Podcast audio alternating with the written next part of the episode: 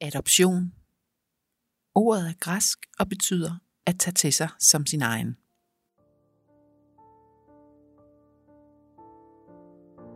Du lytter til podcastserien Adopteret.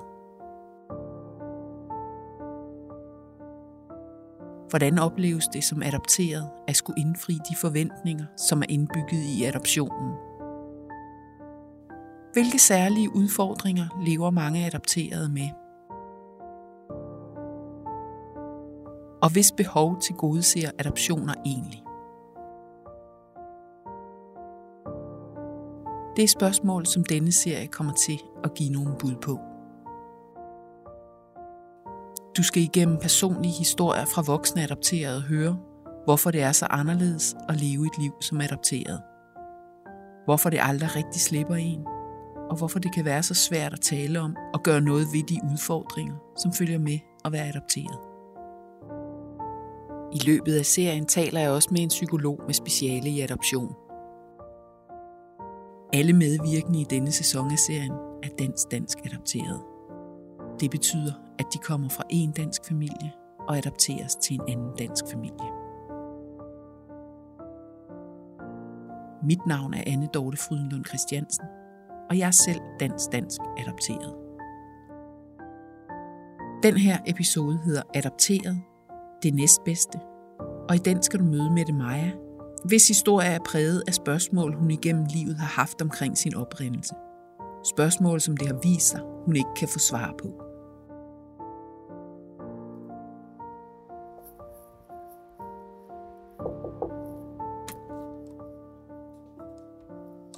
Hej. Er det Mette Maja? Ja. Hej Mette Maja, det er Anne Dorte. Goddag. Nej, overhovedet ikke. Nej. Tak skal du have.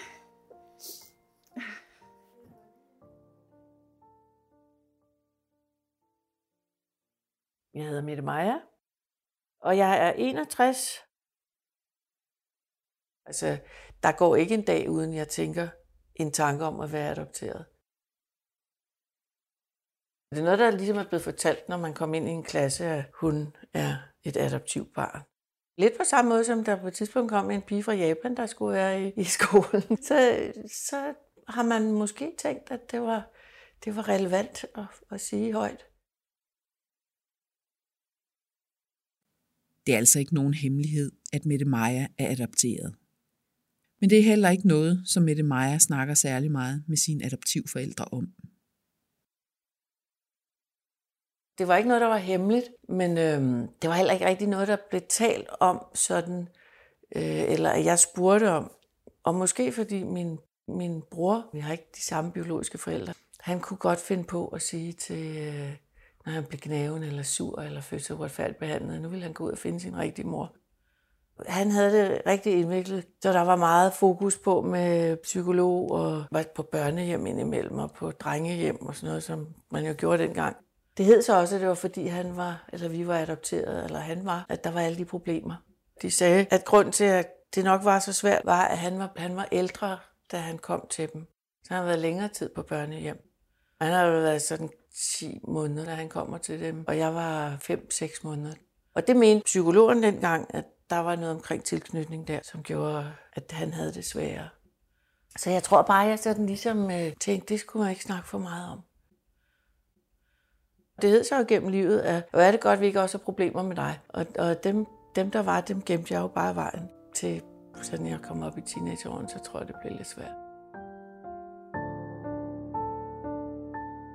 Brorens problemer fylder meget i familien, og der er ikke plads og fokus på Mette Majas udfordringer. Forældrene er glade for, at hun ikke har problemer ligesom broren, og derfor gemmer Mette Maja sine udfordringer væk og gør alt for at tækkes familiens opfattelse af hende som den nemme pige. En dag fortæller faren hende om nogle papirer, han har liggende i en bankboks. Far sidder, og jeg sidder ved, øh, ved bordet en aften, og så øh, snakker vi om det at være adopteret. Og så siger min far, jeg har jo navnene på jeres forældre, de ligger i bankboksen. Jeg har papirerne på jer, men hver gang jeg ser på dem, så bliver jeg så ked af det, fordi I er jo vores børn nu. I er jo mine børn. Og det giver ikke mening, at der ligesom står nogle andre. Og så siger jeg til ham, sådan for, jeg kan se, at han har det svært, så siger jeg, du, for min skyld må du gerne brænde de papirer eller smide dem ud. Det fortrød jeg senere. Mette Maja har igennem barndommen fået en historie om sit ophav med ret konkrete oplysninger om de biologiske forældre og hvor i landet hun stammer fra. I fødselsgave får vi børn jo bliver givet videre en, en fortælling. Og min har været, at jeg har lavet til en firmafest. Min far var ambitiøs og havde ikke tænkt sig at stifte familie og var ikke forelsket min mor. Så derfor ville han ikke have mig eller have hende. For historien hed også, at hun var fra en bondefamilie uden for Viborg. Og jeg har altid tænkt, det var, jamen, det var nok derfor, jeg var glad for dyr og bondeliv. Det, det elskede jeg som barn. Når jeg var over i Jylland og var på det egen der, så tænkte jeg, det kunne jeg godt sådan smage eller fornemme, at det passede godt til mig. Den historie, som Mette Meier har levet med siden sin barndom, viser sig for to og et halvt år siden ikke at være sand. Mange af detaljerne er forkerte, og det vender op og ned på Mette Meyers forestilling om, hvem og hvad hun kommer af. For eksempel viser det sig, at hun stammer fra Randers og ikke fra Viborg. Så kan man sige, at det ikke ligegyldigt, om man er fra Viborg eller fra Randers, når man er blevet taget fra sin biologiske ophav. Men det er det overhovedet ikke. Der er jo noget omkring min, min identitet, min væren, altså det, det der lille stykke land, jeg havde, hvor jeg troede, det hed Viborg, og nu hedder det Randers. Det, det er ligesom om mit rodfæste. Det, det er taget fra mig. Jeg synes, der har været for meget løgn i, i livet, og jeg kan ikke få svar, fordi min biologiske mor vil ikke øh, fortælle mig historien. Hun er der. Jeg har ovenikøbet set, hvor hun bor. Mette Meyers adoptivmor, far og bror lever ikke længere. Der er derfor kun Mette Meyers biologiske mor tilbage, som kan give svar på de spørgsmål, Mette Meyer har. Mette Meyer har flere gange forsøgt at kontakte sin biologiske mor. Første gang for 15 år siden, og igen for to og et halvt år siden. Da jeg første gang søger hende, og jeg skriver hende et brev, får jeg et retur. Jeg har skrevet i brevet, at hvis ikke jeg hører fra dig inden for tre måneder, så må jeg jo så gå ud fra, at du ikke ønsker at kontakt. Og der går sådan to måneder og 29 dage, så kommer der et lille kort, og der står, jeg ønsker ikke nu eller siden at have kontakt med dig, og det håber jeg, du vil respektere. K. Hun hedder Kirsten. Der tænker jeg, det er jo sådan, som det altid har været. Hun vil ikke have mig så kan jeg jo ikke lade være med at tænke på, om hun har gået og været bange for mig. At jeg skulle opsøge hende, for jeg må være en hemmelighed. Og det er simpelthen så trist. Og samtidig så bliver jeg ret vred, fordi det er mig, der går gået og passer på dig. Og så viser det sig, at du slet ikke er værd at passe på. Mette Meyers biologiske mor har altså gjort det klart, at hun ikke ønsker kontakt men Mette Meier har alligevel ofte overvejet, om hun på trods af den besked skulle opsøge moren. Hun har dog en helt særlig bekymring, som indtil videre har forhindret hende i at møde op ved morens dør. Jeg har sådan en eller anden bekymring for, om hun dør. At hun får hjerteslag, hvis jeg ringer på døren.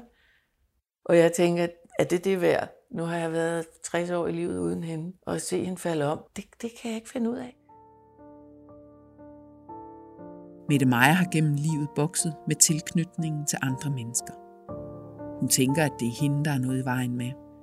Og hvis hun bare kæmper og arbejder intenst med sine udfordringer, så må det da lykkes at blive elskværdig det har fyldt, det har fyldt meget mere, end jeg anede. Fordi jeg vidste jo ikke, at det satte sådan nogle spor på et menneske. Det kan man jo tænke sig til, når man bliver taget fra sit biologiske ophav og bliver lagt på et børnehjem, hvor de har turnus. Og selvfølgelig kan de være kærlige og venlige og varme, men hele symbiosen er taget fra en. Så klart, at, at ens tilknytningsmønster bliver fuldstændig forvirret. Og det kan jeg jo se, mine er. Jeg skal fokusere, jeg skal have en særlig bevidsthed, for ikke at falde i hullerne, hvor jeg tænker de negative tanker om mig selv. Så, så at komme ud i livet, og, og i virkeligheden være bange for sin eksistens, det har jeg jo først forstået baglæns. Men, men jeg har da brugt rigtig meget liv på at øh, ikke vide, at det var, øh, at det var der altså nogle gode grunde til, at det ikke lige var så nemt. Så jeg har hele tiden øh, taget den på mig, at det var mig, der var noget i vejen med. Og jeg har både sådan en følelse af, at jeg også var meget. Og det, der desværre, synes jeg, det er, at jeg i så uendelig lang tid har taget skylden på mig. For jeg er jo det barn, som var for meget, eller så meget, så at uh, min mor ikke ville beholde mig. Så den overbevisning har fulgt mig. Det er mig, der var noget i vejen med, siden jeg ikke var værd at beholde. Eller, eller. Det er jo efterrationelt, men, men, men før hed det bare, at jeg er for meget. Det er mig, der er noget i vejen med. Det er mig, der skal blive rigtig. Jeg skal gøre noget for ikke at være sådan her, fordi de andre bryder sig ikke om, når jeg ikke er glad. Mette Maja har gjort sig en del tanker om, hvilken hjælp hendes familie kunne have haft gavn af.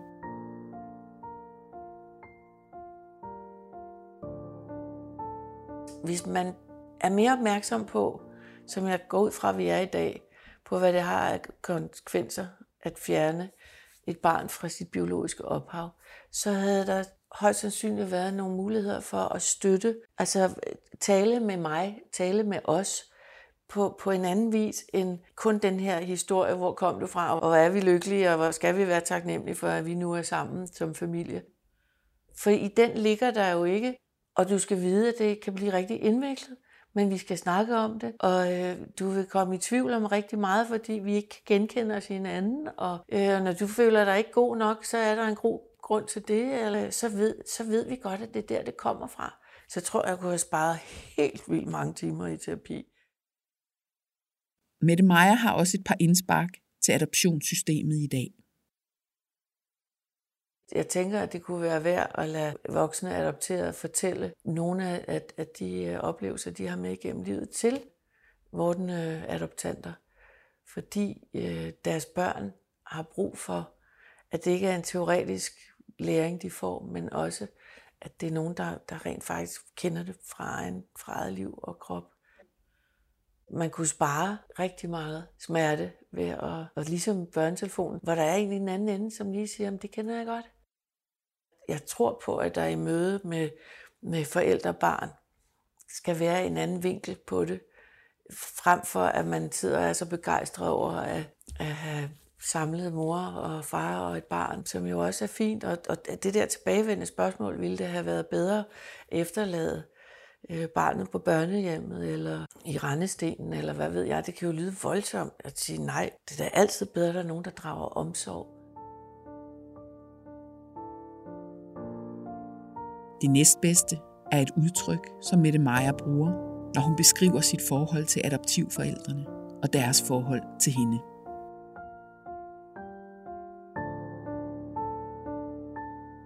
Der er jo ikke nogen tvivl om, at jeg har et miljø med mig fra mine adoptivforældre. Men vi har aldrig kunne genkende de har ikke, altså de har læst bøger om, hvordan det var for barn, og, og de har svært ved at genkende sig selv i mig, og jeg i dem. Og øhm, det næstbedste, det er sådan et udtryk, der kommer af, at jeg tænker, de ville jo gerne have fostret børn, lavet børn sammen. Det kunne de ikke. Og øhm, det næstbedste var så at adoptere. Og jeg havde, uanset hvordan forholdet havde været, havde det jo været, at jeg overvist om sundest at være tæt op af min biologiske mor som spæd.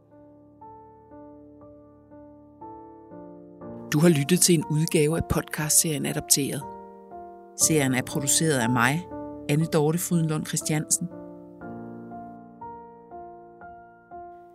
I næste episode skal du møde Per. Hvorfor ser jeg ud, som jeg gør? Fordi et af, jeg har haft en, en skidegod øh, opvækst i Slagelse. Det kan jeg, jeg kan simpelthen ikke få bedre opvækst. Men der er stadigvæk en trang til at finde rødderne, sådan så man kan få en ro. Det er ligesom et puslespil, hvor der mangler to brikker. Man kan sagtens se billedet og se tegningen, men man mangler noget. Du kan abonnere på podcasten ved at skrive adapteret i søgefeltet i din podcast-app. Finder du podcasten via iTunes, så vil det være skønt, hvis du smider nogle stjerner eller en anmeldelse efter serien. På den måde bliver serien mere synlig for andre interesserede. Og jo flere I lytter med, jo flere episoder laver jeg. På genhør i næste episode af podcastserien Adopteret.